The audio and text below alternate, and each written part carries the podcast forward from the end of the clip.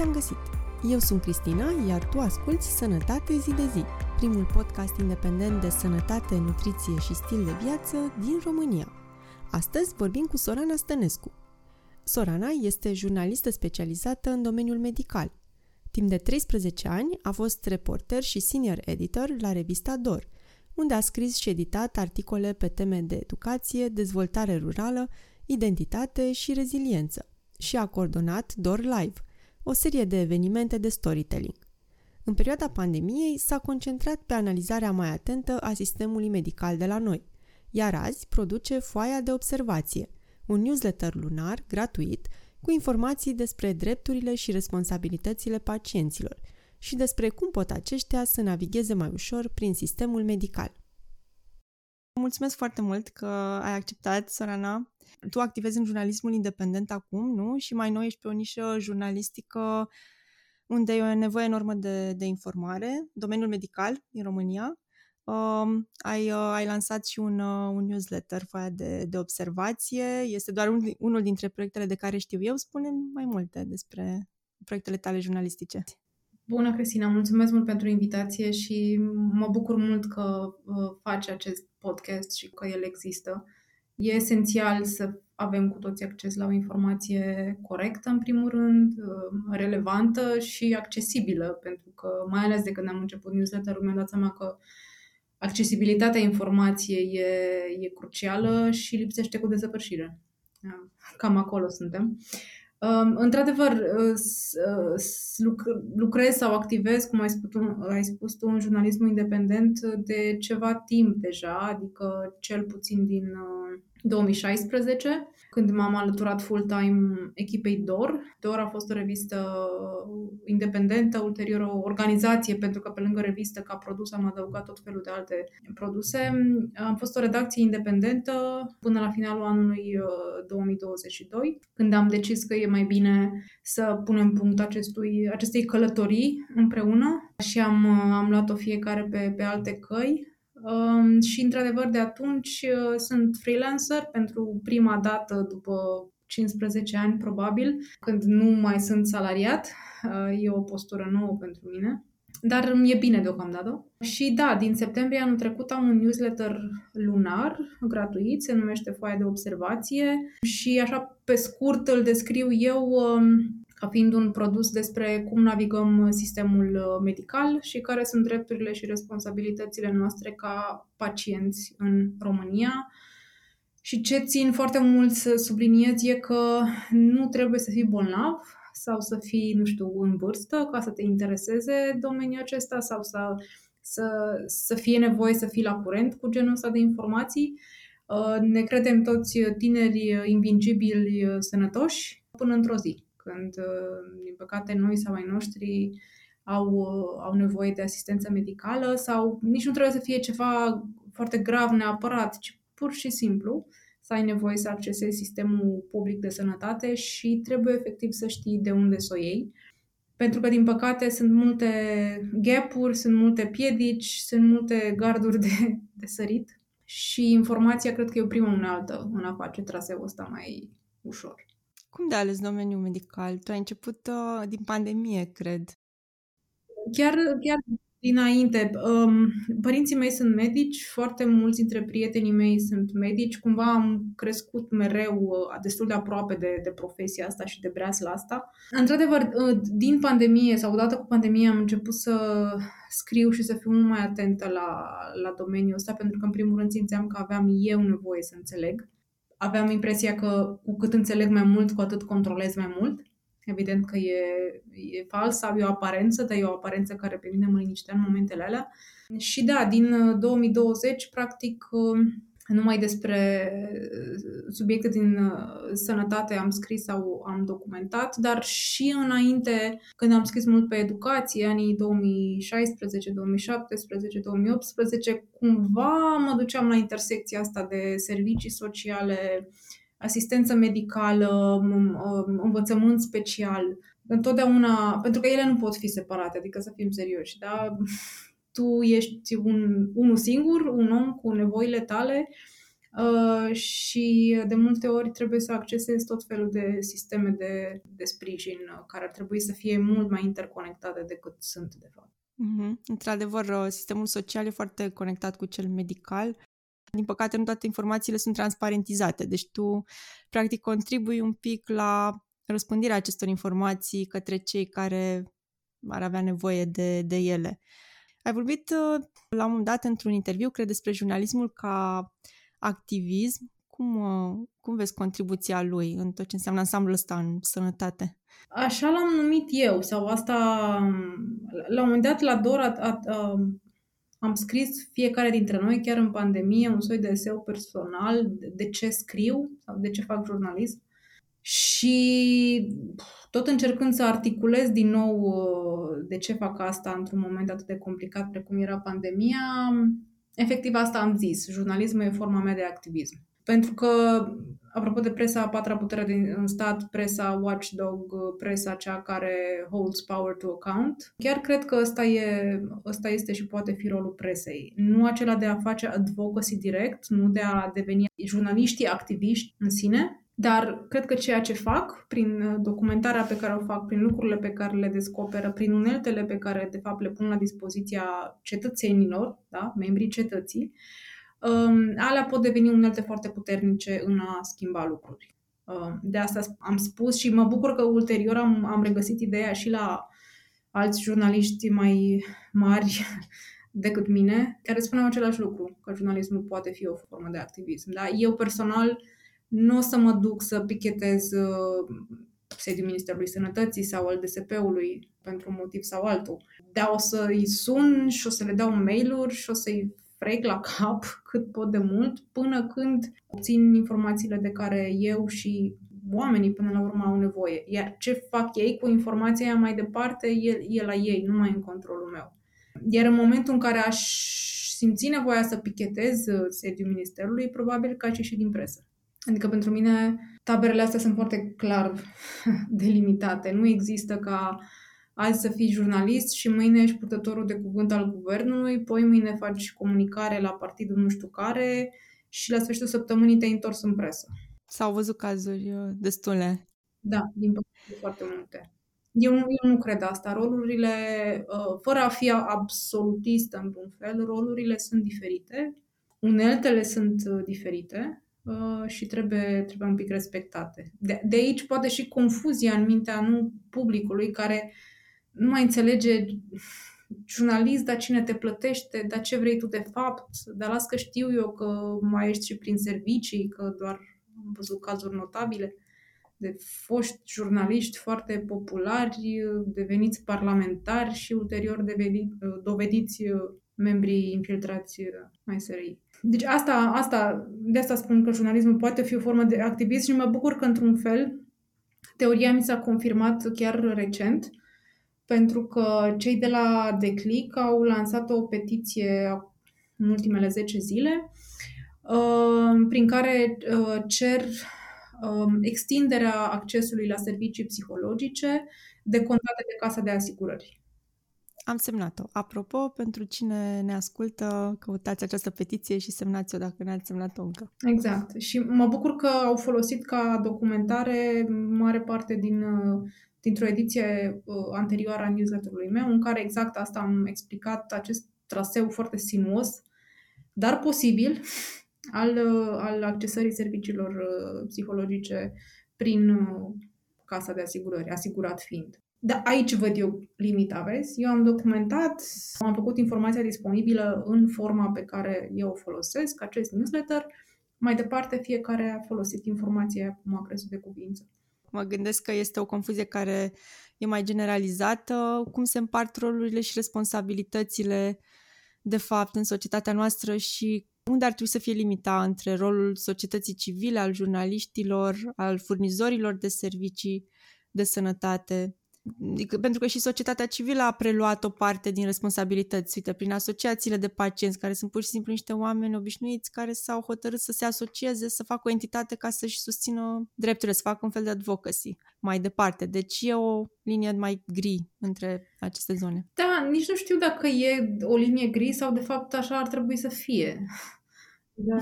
Până la urmă, nu. De, de asta eu sunt jurnalist și fac un, un lucru și aflu informații.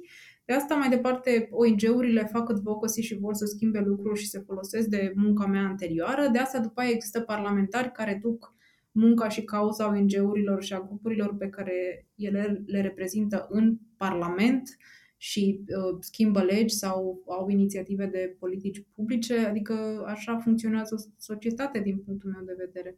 De asta, uh, nu știu, furnizorii de servicii sociale ar trebui să fie atenți și să reacționeze la nevoile asociațiilor de pacienți, apropo, și să-și adapteze poate oferta de, de servicii.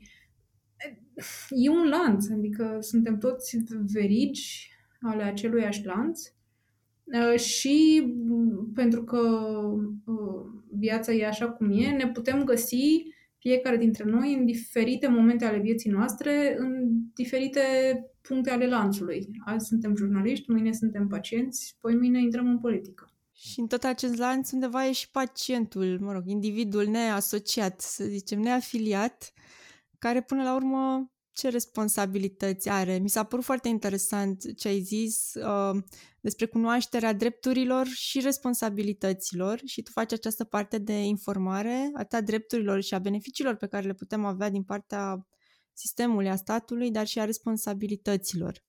Uh, cum poate fiecare individ să contribuie din punctul ăsta de vedere și el?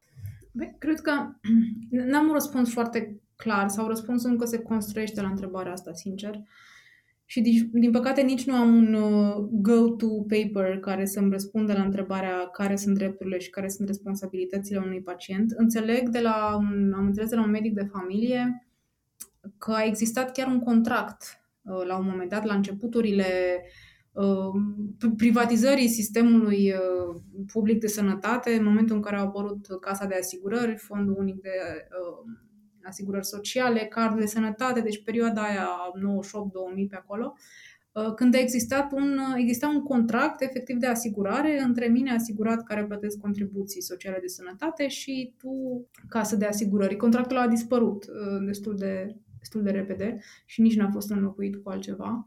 Și de curiozitate mă uitam aseară pe site-ul Ministerului da? Ministerul Sănătății, sunt un simplu pacient, vreau să înțeleg și eu, domne, cum funcționează, am nevoie să mă duc la medic de unde o iau. Error 404, că nu am alt... Uh, ăsta a fost efectiv, uh, m-am blocat la al doilea click. Acolo s-a terminat, uh, s-a terminat informația. Chiar mă bucuram că există legea, uite, am aflat acum, legea 46 din 2003 privind drepturile pacienților. Click, eroare.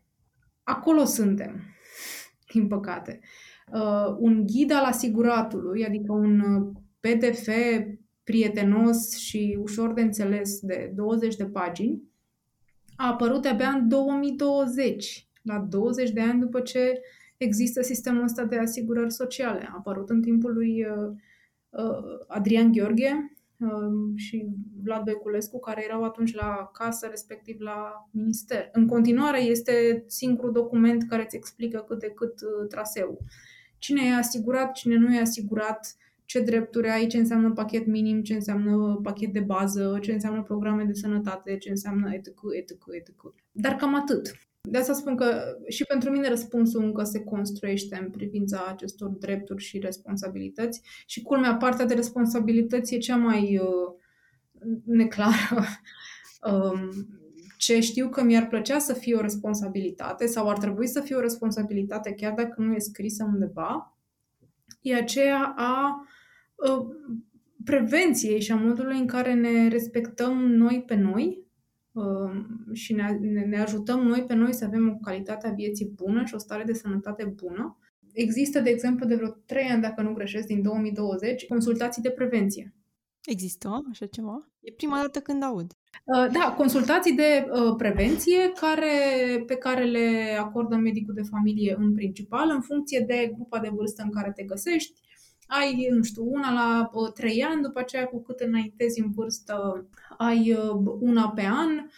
Ba mai mult, anul trecut a fost introdusă o astfel de consultație și pentru persoanele neasigurate, um, ceea ce mi se pare foarte, foarte important. Um, și sunt un punct de plecare. Sigur că nu o să rezolve tot. Um, sigur că au șanse mai mari sau mici de, de succes, dar Repet, sunt un punct de plecare, sunt un punct de interacțiune între pacient și uh, medicul de familie care ar trebui să se îngrijească de starea lui de bine și de sănătatea lui.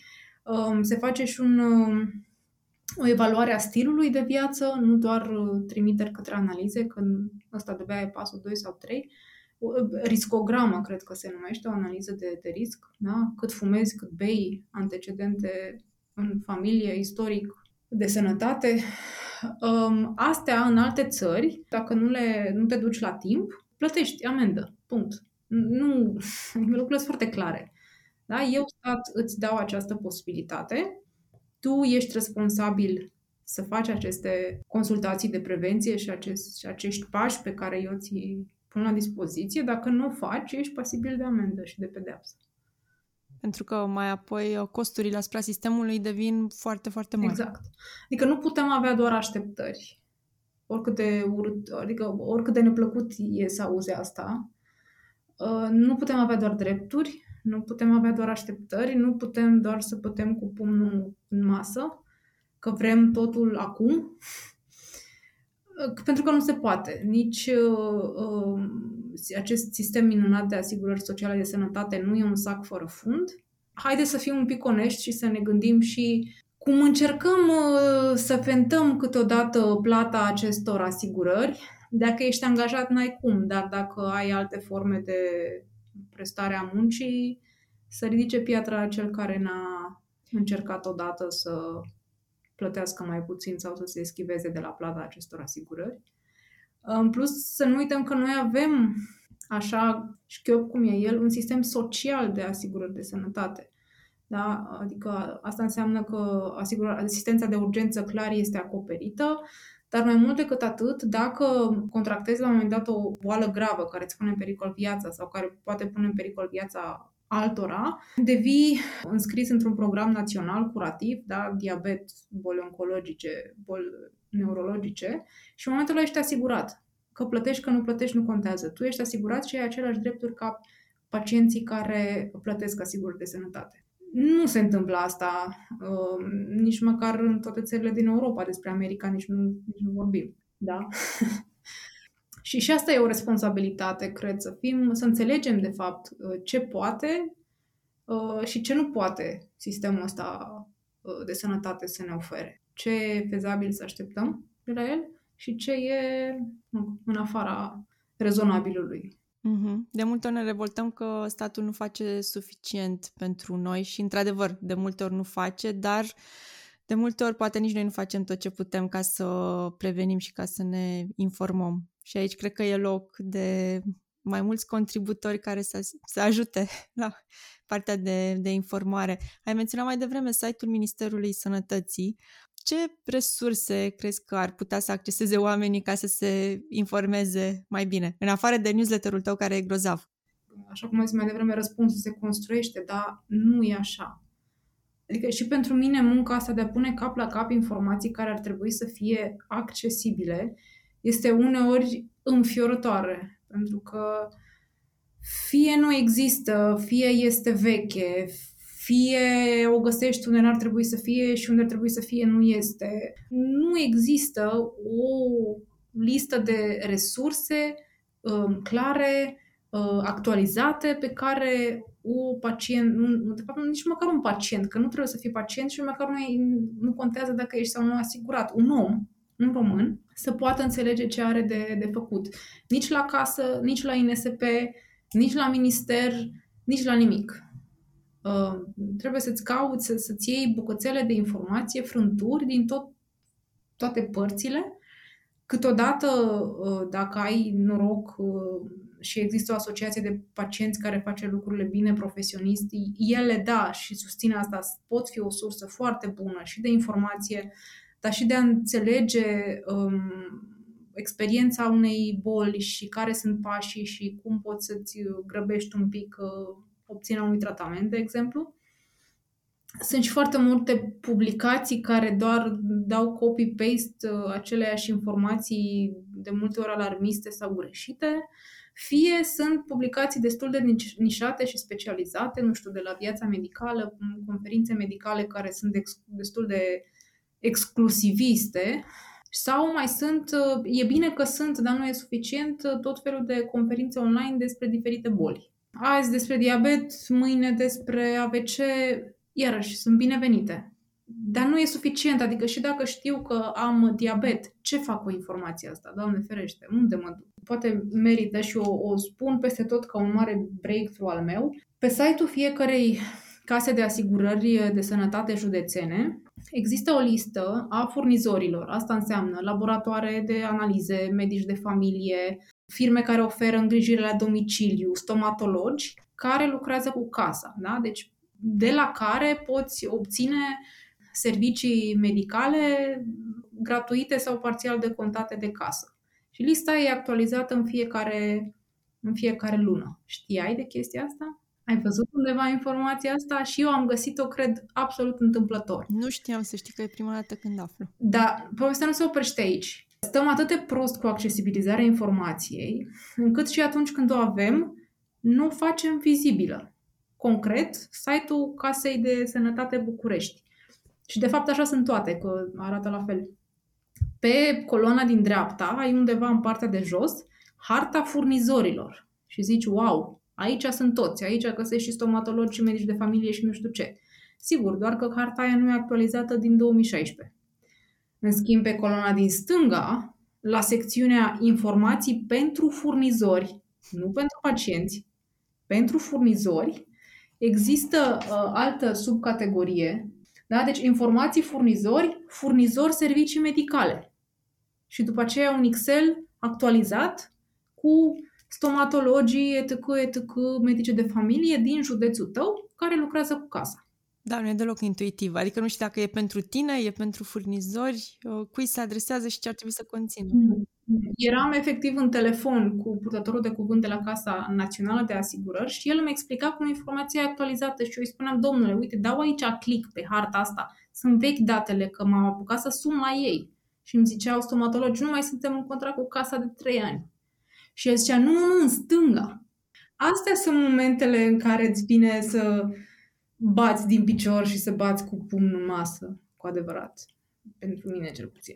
Da, din ce am discutat și studiat, într-adevăr, Casa de Asigurare ar fi principalul uh, owner al acestei activități de informare, adică iau bugete pentru, dedicate pentru informare și apoi ar fi medicii de familie care ar fi considerați oficial prima verigă în lanț, adică acolo te duci prima dată când ai o problemă și el ar trebui mai departe să spună ce trebuie să faci, unde să faci, să-ți dea toate informațiile. Din păcate, înțeleg că avem o mare problemă cu medicii de familie.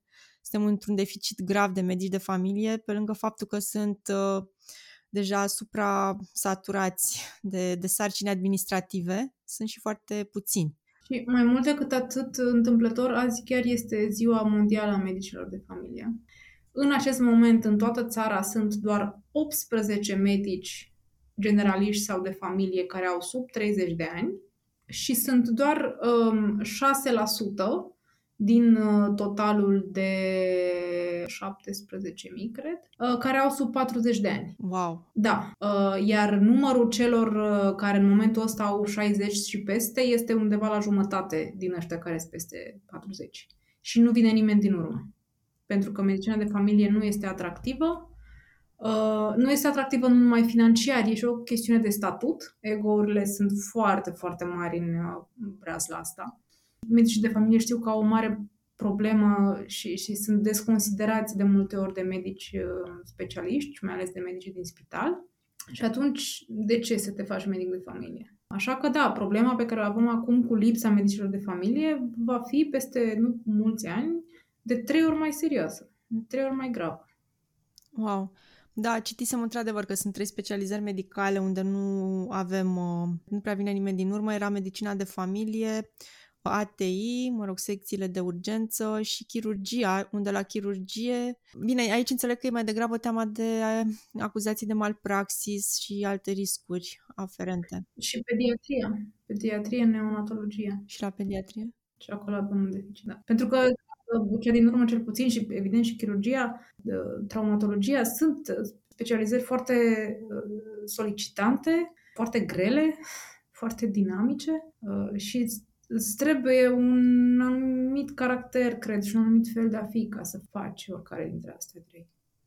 Da, și o altă informație care mi s-a părut interesantă și am dat de zilele astea, știi că există părerea generalizată că ne pleacă medicii și nu avem medici pentru că ne pleacă și am constatat că în ultimii ani, de fapt, a scăzut, chiar s-a înjumătățit numărul de medici care pleacă. Nu mai avem atât de mulți medici care pleacă. În paralel, avem cei mai mulți absolvenți de studii medicale din UE, suntem pe locul 5 în cazul medicilor și 3 în cazul asistenților medicali.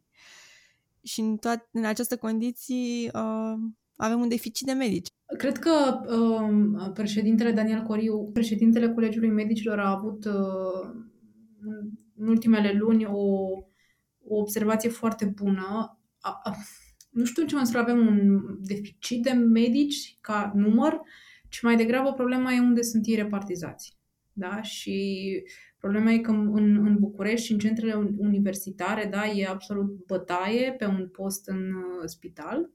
Uh, e, e foarte mare concurență și în clinicile private, pe când în spitalele mici, orășenești, municipale, ai posturi care nu se ocupă cu ani. Pentru că nu sunt, orașul în sine nu e atractiv, pe de-o parte, și stilul ăla de viață nu e atractiv când ai 27-28 de ani.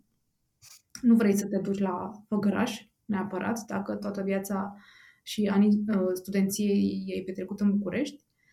Um, și pe de altă parte, da, există și teama asta de, de, de faptul că spitalele nu au uh, echipamentele necesare, cultura organizațională nu e cea mai potrivită. Nu știu în ce măsură asta mai e adevărat sau mai degrabă aș face un minim research, dacă eu aș fi un uh, tânăr medic rezident, acum, care îmi caut un post, înainte să zic nu sau să exclud complet ideea de a merge în provincie, efectiv aș da niște telefoane, m-aș duce să văd spitalele alea, m-aș duce să văd ce oferă comunitatea aia. Dar care, iarăși, e o, e o muncă pe care trebuie să o faci tu, e, nu e o informație care să vină către tine. Da? Nu, nu, e, nu se bat primăriile pe medici tineri și care de, mai de care să-și facă orașul mai atractiv și oferta mai, mai bună pentru relocare. Iar dacă tu nu ești interesat și sau nu ai energie să faci asta, atunci rămânem unde suntem. Chiar vreau să te întreb cum vezi rolul medicilor în sistem. Sunt și ei o verigă din acest ansamblu și dacă e ceva ce ar putea să facă pentru a împinge și ei lucrurile într-o anumită direcție. Uneori mi se pare că sunt așa, cumva la voia întâmplării, adică se iau măsuri, se iau decizii care implică pe ei, dar nu văd să fie foarte prezenți în uh, discursul public. Nu, cred că, cred că ai dreptate. Cred că e o profesie în care te plafonezi destul de repede și de ușor. Fie pentru că ai găsit un loc călduț unde ți-e bine, care nu te solicită prea mult, care nu-ți pune prea multe pețe în roate, acum, mă rog, acum, de câțiva ani, cu, odată cu creșterea salariilor, ai și un confort financiar care nu te mai obligă neapărat să te gândești la plecat afară sau la a-ți lua un al doilea job în privat. Um, da, asta e o situație și atunci de ce să mă neg la cap dacă nu mă doare? Um, mai e situația celor care sunt extrem de ocupați și care sunt și în, în spital de stat dimineața și în clinică privată după masa și undeva in between, nu știu cum, mai predau și la facultate și mai au studenți și seminarii și muncă de cercetare și mai conduc și o asociație profesională sau un colegiu.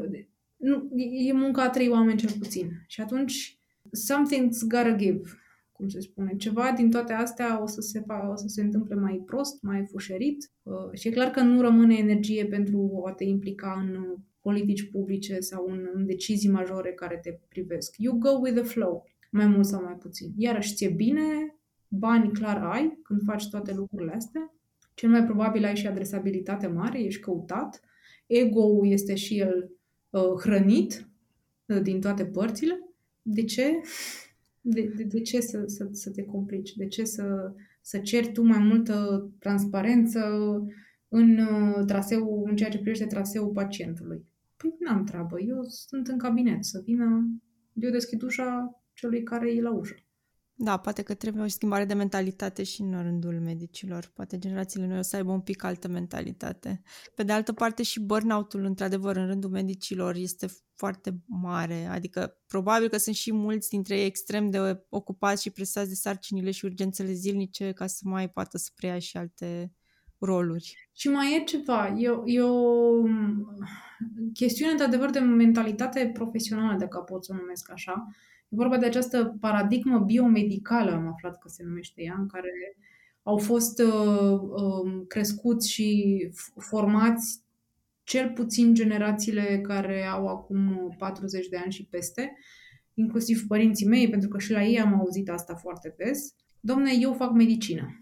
Eu sunt medic, tu vii la mine cu o problemă, eu spun diagnosticul, eu te tratez, te trimit acasă, etc., etc. Nu e treaba mea nici să fac politici de sănătate, nici să fac management, nici să fac comunicare, nici să fac uh, management de caz în spital. Sunt alte roluri pe care le văd pur și simplu complet detașate de misiunea lor de, de, și de profesia lor de medic. Ori nu mai e așa. Nu, nu mai suntem acolo. Nu putem fi acolo. Nu putem rămâne în paradigma asta așa, disociată în care ei sunt pe un norișor și restul să se descurce. Cine ar trebui să facă politici de sănătate? Pentru că fiecare specializare, fiecare rol, fiecare actor al societății are bucățica lui, dar pentru ca cineva să poată face politici uh, publice, trebuie să cunoască întregul ansamblu și să aibă competențe destul de variate. Cine ar putea să preia acest gen de atribuții?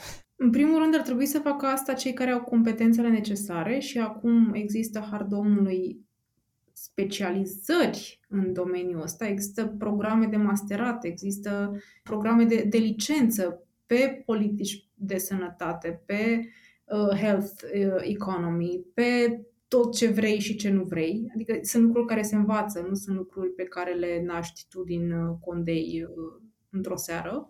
Da, deci sunt specialiști, este o profesie în sine doar că în minister, în, în, în casă, în direcție de sănătate publică, noi nu avem suficienți astfel de specialiști, pe de o parte pentru că nu sunt posturi, pe de altă parte pentru că salariile fo- sunt foarte mici comparativ cu mediul privat. Eu știu oameni care fac uh, și sfătuiesc guvernele altor țări în a-și face politici de sănătate, dar pentru România nu au fost suficient de buni chiar dacă la un moment dat au colaborat cu diferite guverne sau diferite ministere, au fost, au fost înlăturați.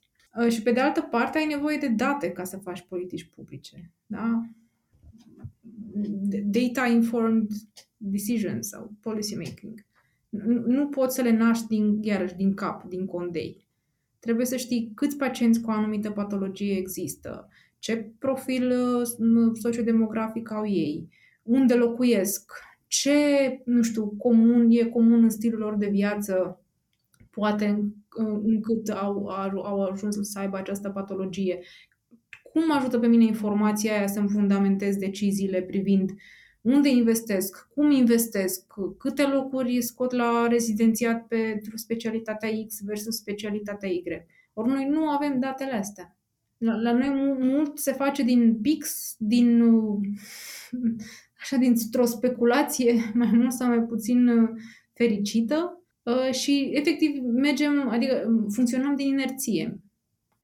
Eu am fost surprinsă când am început să caut date și mă gândeam, nu se poate, trebuie undeva la INS, undeva pe la site-ul Ministerului să existe toate aceste Cred că la un dat am căutat care e numărul pacienților chirurgicali pe secțiile de chirurgie și, în general, da, nu, nu am găsit niciun fel de surse statistice agregate de date care să fie. Cât de ușor ți se pare accesul sau de fapt crezi că există aceste date?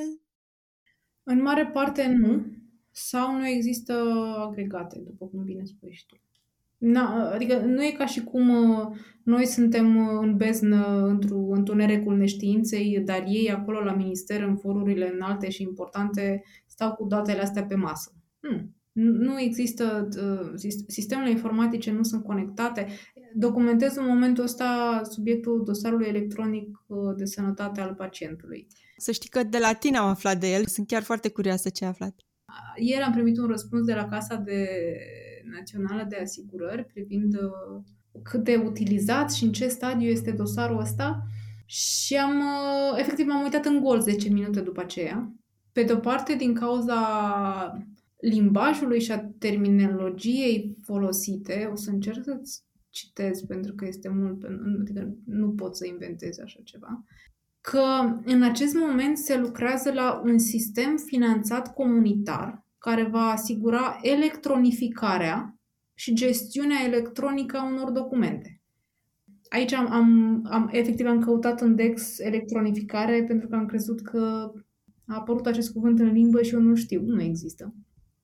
Probabil că era vorba de digitalizare, de niciun caz de electronificare.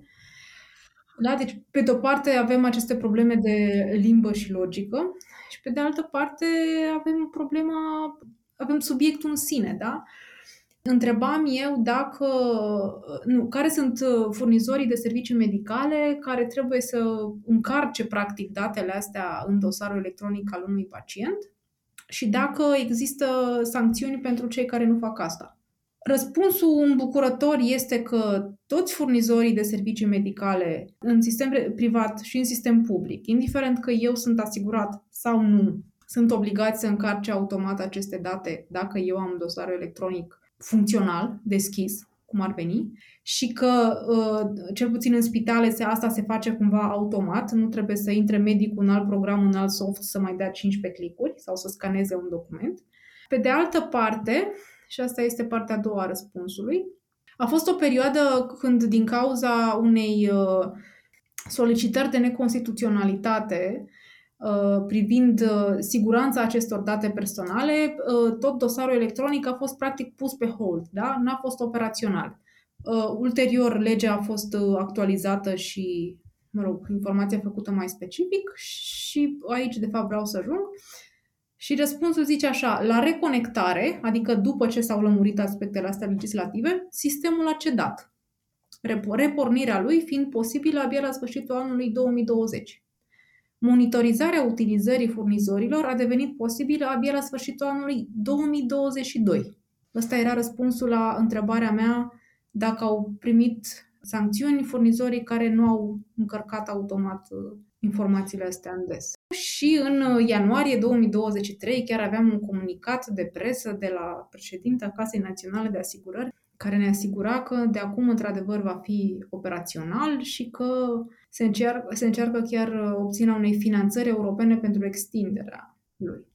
Apropo de asta, am studiat ieri mm, strategia, noua strategie națională de sănătate, adică planul de acțiuni.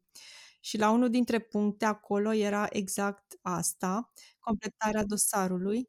Se vor aloca 50 de milioane de euro, într-adevăr nu mi-am salvat și ce surse de finanțare, dacă prin PNRR sau de la buget, pentru completarea cu funcționalitățile care lipsesc. Da, da, uite, de, ceva ce nu există, de exemplu, nu poți să încarci, odată, tu ca pacient nu poți să încarci nimic. Deși e dosarul tău, tu nu poți să încarci documente medicale de acum 5 ani, de exemplu, că vrei tu să fii uh, la zi și să ai într-adevăr uh, trasabilitate. Nu, tu ca pacient poți doar să completezi informații despre uh, stilul de viață și istoricul medical și dacă ai alergii, dar orice document uh, efectiv de la analize, rezultate de analize până la, nu știu, o scrisoare de ieșire din spital, un bilet de externare, sunt încărcate doar de medic. Pentru că spune casa, el certifică că ăla e într-adevăr un uh, document uh, uh veridic și nu m-am jucat eu în Photoshop. Ceea ce are sens într-o oarecare măsură. Pe de altă parte, una dintre funcționalitățile astea care nu există este că nu se pot încărca, uh, uh, nu se poate încărca nimic imagistic. Radiografii, RMN, RMN-urile, SCT-urile, și știu asta pe pielea mea, te pun în mare dificultate, pentru că, în primul rând, clinica ți-l dă pe un CD, arată mie câte laptopuri și câte desktopuri mai au în momentul ăsta unitate de citire a CD-ului. Nu pentru asta ar trebui să existe dosarul electronic, dar nu se poate deși lucrăm la el de peste 10 ani și am cheltuit sute de milioane de euro. Deci, cred că e important de reținut că orice medic ar trebui să poată încărca date și orice medic ar trebui să poată deschide dosarul, nu doar medicul de familie. Și eu, și eu avem senzația că medicul de familie trebuie să-ți uh, genereze acea cheie cu care tu îți creezi contul. Nu. orice medic, indiferent că are contract cu casa sau nu. Deci eu aș putea să mă duc acum la orice clinică privată, să zic bună ziua, atâta timp cât el este înregistrat în platforma electronică, platforma informatică a sistemului și ar trebui să fie și are o semnătură electronică și ar trebui să aibă, îmi poate genera mie acea cheie cu care eu îmi fac cont. Plus că ai opțiunea, înțeleg, să gestionezi felul în care sunt vizibile acele date. Da, poți să anonimizezi anumite date. Medicul nu are nevoie de consimțământul tău ca să le încarce, asta e interesant, dar tu poți să anonimizezi tu la tine acasă anumite documente și poți să dai explicit acces unui medic, respectiv să restricționezi accesul altui medic. Da? Cu nume și prenume. Pe de altă parte, uite, apropo de utilitate, ă, este un, ă, un pachet de informații de bază ă, la care au acces medicii din serviciile de urgență, de la ambulanță UPU, CPU, fără să ceară ție consimțământul, de probabil că tu nici nu ești conștient, din păcate, din moment ce ai ajuns la urgență, dar informațiile alea de, pentru medic îi spun, nu știu, de la uh, grupă de sânge, RH, uh, foarte important, alergii, uh, la anumite uh, substanțe, dacă ai boli cu uh, caracter uh, transmisibil, nu știu, probabil o hepatita B, o hepatita C, uh, HIV, deci ăsta e un set de informații minimale care ar putea fi cruciale în momente cruciale. Nu am văzut niciun fel de comunicare care să încurajeze oamenii să-l folosească sau de ce le-ar folosi sau să-i încurajeze pe medici să-l folosească, pentru că eu asta am citit, uh, testimoniale ale unor medici care ziceau că ok, l-am încercat ca să vedem dacă merge. Am văzut că merge și l-am lăsat acolo. Da, e așa o curiozitate, știi? și cum e un joc nou pe care îl încerci, că parcă nu-ți vine să crezi că există, știi? Adică, exact. după care îl pui deoparte să nu se strice. Știi? Exact asta e jucăria nouă, am văzut-o, am deschis-o și am pus-o sus pe dulap și o mai scot la anul de Crăciun. Și nici cardul de sănătate nu funcționează așa cum ar trebui, adică nu avem pe ce să ne bazăm ca să credem că acest sistem are datele într-adevăr în siguranță, că funcționează, că nu va claca sau nu va fi înlocuit peste un an, doi de un alt sistem. Deci nu am văzut o comunicare din partea ministerului care să mă explice exact ce se vrea cu acest sistem. Nu există și atunci dacă nu înțeleg utilitatea, nici nu o să mă grăbesc să-l folosesc. Uh, și da, fiind vorba de România, mă aștept ca mâine să se schimbe și să o luăm de la zero. Și în tot acest timp în care noi vorbim de dosare electronice, avem o 14% din populație neasigurată prin sistemul public. Asta este chiar din uh, noua strategie de sănătate. Foarte multe localități rurale uh, care sunt complet lipsite de medici.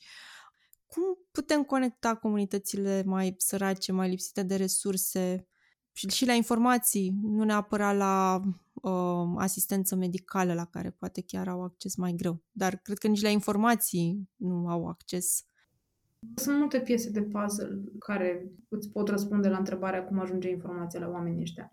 Pe de o parte, ar trebui să ajungă cel mai simplu când deschid televizorul și nu doar uh, posturile publice, ci orice canal comercial, da? Așa cum avem 30 uh, de minute de mișcare în fiecare zi sau nu consumați uh, sare, grăsimi și nu, celălalt mesaj, Uh, da, ar putea exista, nu știu, calupuri informative, repetitive, cu informația de bază, respectiv informația unde merg dacă am nevoie de mai mult. O metodă. O a doua metodă ar putea fi aceleași canale care, by default, funcționează în comunități rurale și în comunități mici, respectiv primăria, școala, biserica. În continuare, tot astea sunt, chiar dacă pare că vorbim de anul 1900. Da? Omul tot la primărie se duce să-și rezolve problemele, să ceară canalizare, să-și plătească o amendă sau să-și plătească impozitul. Școala e școală, biserica e biserică. Da? De ce nu ar putea deveni acești lideri informali și până la urmă responsabili de cetate și comunicatori? Trei, asistenții medical comunitari.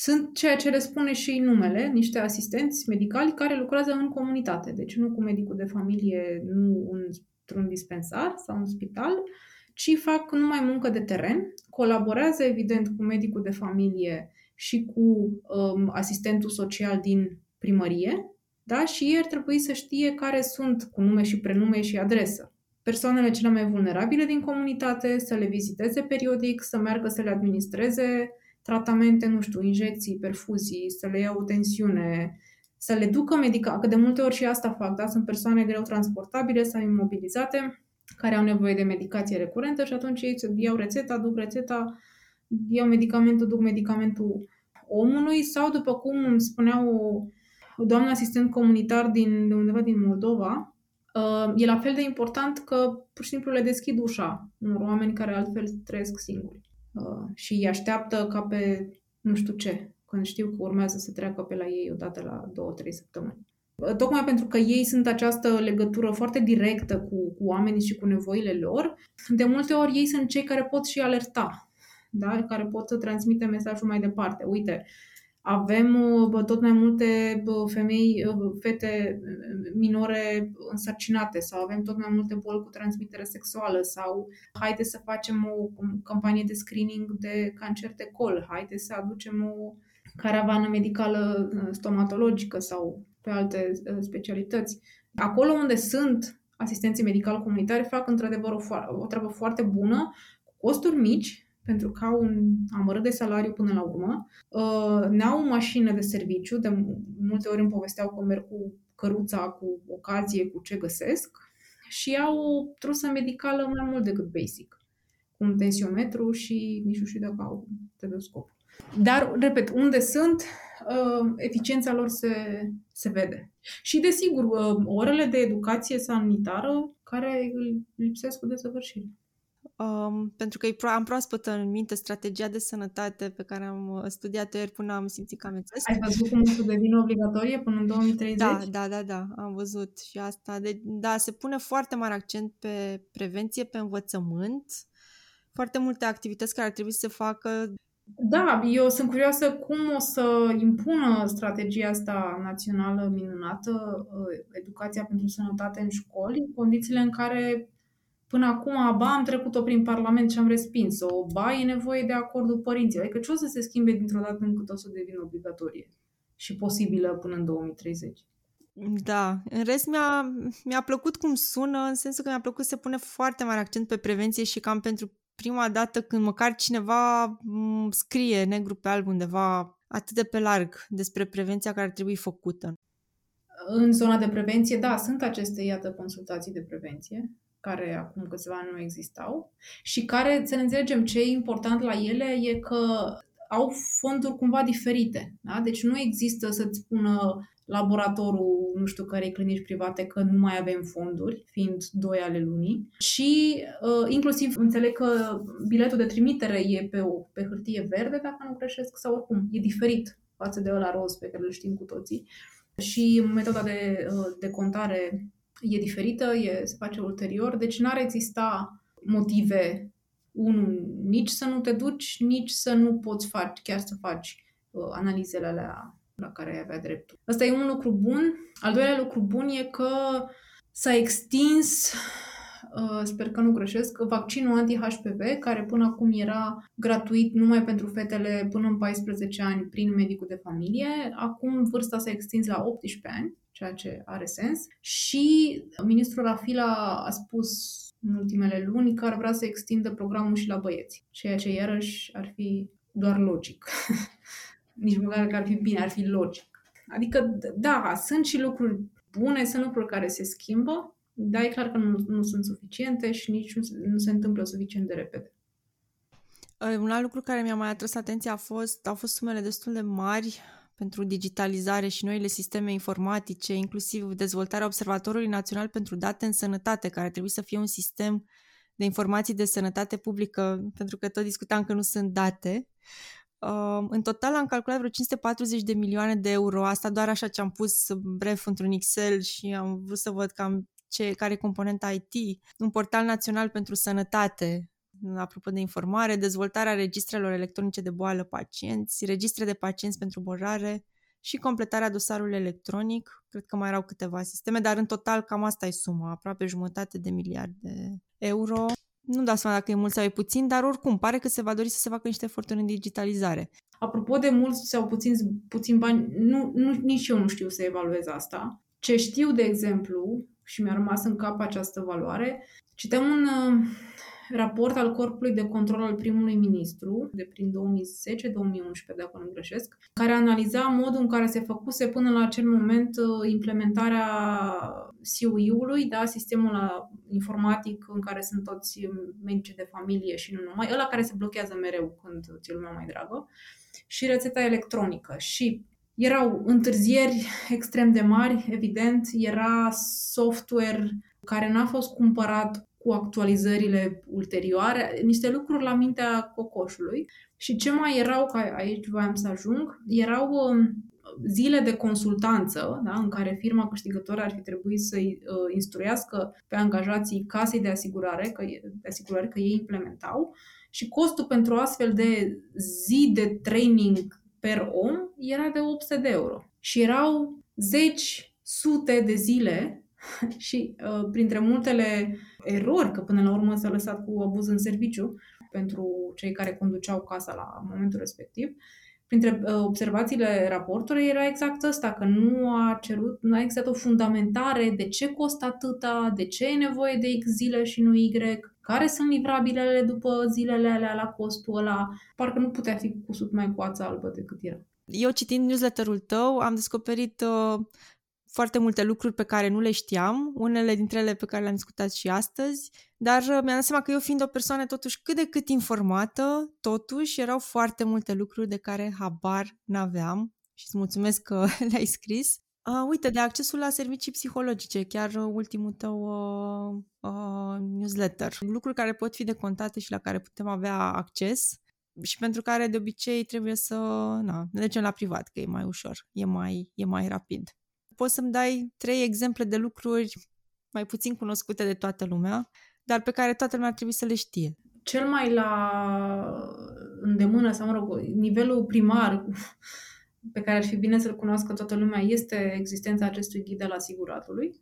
Pur și simplu, ghidul asiguratului pe Google și te duce la PDF-ul la care, repet, e în continuare valabil și e foarte bine făcut. Doi, există, poți să-ți verifici uh, statutul de asigurat, dacă ești sau nu, chiar dacă nu ai fizic cardul, că mulți dintre noi nu mai avem, l-am pierdut, n-a fost emis, etc. Scrii pe Google verificare statut asigurat și este un site unde doar îți bagi CNP-ul și vezi dacă ești asigurat sau nu. Atât, din păcate, nu mai mult, dar este minimum. Foarte important este că, în baza unui bilet de trimitere uh, de contat de la medicul de familie, ai dreptul la patru consultații pe parcursul a 90 de zile de la acel medic specialist unde te duci, da? Pentru că are, adică e logic, prima dată te duci pentru, nu știu, evaluare diagnostică, etc., după aceea control, de alt control, până la uh, patru astfel de consultații, fără să faci ping-pong, da, uh, bilet de trimitere pentru fiecare prezentare. Cred că ar fi util ca lumea să mai știe că există din 2020 programele Monitor, am, am scris despre, și despre ele. Practic sunt șapte categorii de boli cronice foarte serioase pentru care uh, investigațiile, de la analize de sânge până la uh, RMN-CT, care știm că sunt foarte scumpe, uh, se pot face indiferent dacă, iarăși, laboratorul, clinica respectivă mai au sau nu fonduri în uh, luna respectivă. În primul rând, nu, nu depinde de tine să fii monitor sau nu. Da? Deci medicul trebuie să știe că odată ce ești pacient cu uh, o boală neurologică, de exemplu, există linia monitor 6 pentru boli neurologice și când îți dă un bilet de trimitere pentru RMN, de exemplu, care arată la fel ca toate celelalte, da, formularul, formularul roz, medicul trebuie doar să scrie monitor și numărul corespunzător foarte important, să pună parafa și să semneze pe cuvântul ăla și pe cuvântul monitor și cu această trimitere te programezi la orice clinică privată, repet, indiferent dacă mai are bani sau nu, pentru că și ia banii la sfârșitul lunii, în termen de 5 zile. Clinicile sunt obligate să te, să te programeze. De unde ți iei informația asta? Cine ar trebui să ți ofere? Cred că ai văzut, în, mai ales în spitalele de stat, că ușile cabinetelor sunt pline de afișe Nu intrați nechemați. O să aveți la îndemână cardul și buletinul. Nu intrați fără să aveți foaia de prezentare făcută la recepție. Dar nu scrie nicăieri că, uite, un bilet îți dă dreptul la patru consultații în 90 de zile. Că dacă te, ești în programele monitor și ai nevoie de o trimitere, fii atent ca medicul ăla să pună parafa și pe cuvântul monitor. Afișe pe pereți. It's that easy în unele cazuri. Dacă nu avem o metodă mai bună, serios, afișe pe pereți. Îmi pare rău că acolo suntem, dar acolo suntem. Navigatorul de pacienți este o profesie care începe să fie din ce în ce mai răspândită, cel puțin în discursuri, um, și care înțeleg că începe să-și facă loc și în spitalele din România. Uh, ce știm despre această profesie? Cred că este o nevoie mare de astfel de îndrumare în uh, cea mai mare parte a diagnosticelor uh, medicale, mai grave, adiacentă lumii medicale, să spunem așa nevoia e peste tot, dacă mă întreb pe mine. Nevoia e cu atât mai mare acolo unde timpul este esențial, cum e da, diagnostic oncologic, și nevoia e cu atât mai mare acolo unde avem uh, foarte mulți pacienți, diabet, de exemplu. Există, în momentul ăsta există în toată țara 26 de navigatori de pacienți angajați pe a căror, pe a căror contract de muncă scrie navigator de pacienți. Uh, am da, astea sunt datele de la Ministerul Muncii. Uh, mai mult decât sigur, uh, ăștia 26 sunt în uh, rețele private. Pentru că spitalele, în um, fișa de personal, în structura de personal a spitalelor publice, încă nu există postul de navigator de pacienți. Da? Sunt asistenți din Institutul Oncologic, de exemplu, din București, care au făcut sau fac chiar în acest moment cursul de formare de navigator de pacienți, dar ele sunt asistente, sunt angajate ca asistente și la final tot asistente vor rămâne, că ăla e postul lor, chiar dacă vor face și această componentă de, de, de navigare. Până în momentul în care ministerul nu deschide posturi, nu decide că postul de navigator de pacienți poate fi și plătit, astfel încât eu, odată certificat, să mă duc să dau concurs pentru postul ăla, sau o asistentă poate nu mai vrea să fie asistentă și dă și ea concurs pentru postul de navigatori, până atunci, da, formal, în spitalele publice nu avem navigatori. Și apropo de spitalele publice, de plățile informale nu se mai prea vorbește în ultima vreme, pare un subiect trecut sub o tăcere. Ce mai știm despre ele? Există în continuare, cred că într-o mai mică măsură decât uh, acum 5-10 ani, sper. Uh, Dragoș Vană, el are site-ul graphs.ro și în toată perioada pandemiei ținea zilnic evidența cazurilor de COVID și făcea analize comparative între județe, rată de vaccinare, incidență, etc., etc. Și de curând a făcut asta cu harta șpăgii, de curând, de curând, adică în ultima lună. Uh, din 2016, uh, echipa Voiculescu a introdus acel uh, chestionar de feedback prin SMS, anonim, după ce ești internat în spital, inclusiv internare de zi, primești uh, chestionarul și printre întrebări e și asta dacă ți, s-a solicitat, ți s-au solicitat bani. Uh, Iar Dragoș a analizat uh, rezultatele acestor chestionare și a făcut o hartă pe județe unde se cere, cere cea mai puțină șpagă, unde se cere cea mai multă și cred că Clujul stătea cel mai bine Probabil că în cea mai mică măsură, că nu era vorba de sume aici, nu, nu monitorizează asta, ci doar dacă ai dat sau ți s-a cerut. Da, o chestie care mi s-a părut interesantă în timp ce studiam un pic despre asta a fost că în anumite statistici sau analize, de fapt, prin plăți informale nu se înțelege doar șpaga, să înțeleg și toate plățile pe care le facem pentru medicamente sau materiale în spital, cele care, când te duci cu plăsuța cu materiale pentru că spitalul nu are medicamente sau consumabile, și șpaga sistemică, adică șpaga din interiorul sistemului medical ca să poți să te angajezi în sistem. Da, plata informală e destul de acoperitor. Toate situațiile în care trebuie să dai bani ca să get your way through sau around the system. Mulțumesc mult, Sorana, pentru toate aceste informații extrem de interesante. Eu una abia aștept să citesc următorul număr al newsletterului tău. Dragilor, pe Sorana o puteți citi lunar în newsletterul Foaia de Observație. Găsiți în descrierea episodului și celelalte linkuri la resursele pe care le-am discutat astăzi. Dacă v-a plăcut ce ați auzit, nu uitați să vă abonați pe platforma de podcasting preferată, ca să nu ratați episoadele viitoare. Și share dacă credeți că ar fi de folos și altora.